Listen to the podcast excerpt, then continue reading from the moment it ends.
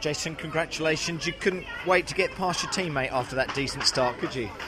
Uh, no, I mean, uh, you know, it was important uh, to stamp my authority on that race, you know, from the get go. I didn't want anyone to get into a rhythm.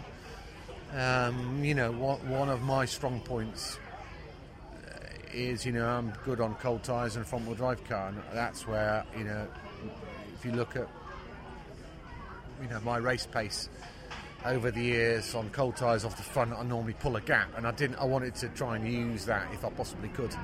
So yeah, you know, there was a, you know, a hint of a sniff at Colin. Then I was hoping I was going to have a go.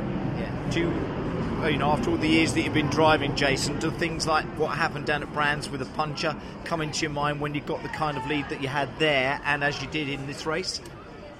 Uh, you start hearing little grumbles from. I mean, you always hear.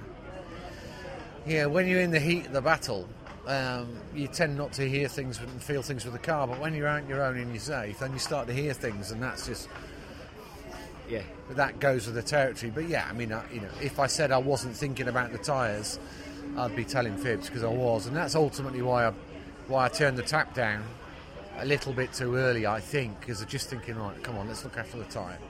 Which means you don't have that fastest lap for, for race two, but those second row of the grid. Yeah, we're okay. Yeah, We're, looking you know, strong. we're- yeah, we're all right. You know, important thing is to get some, uh, uh, you know, is to get some good points.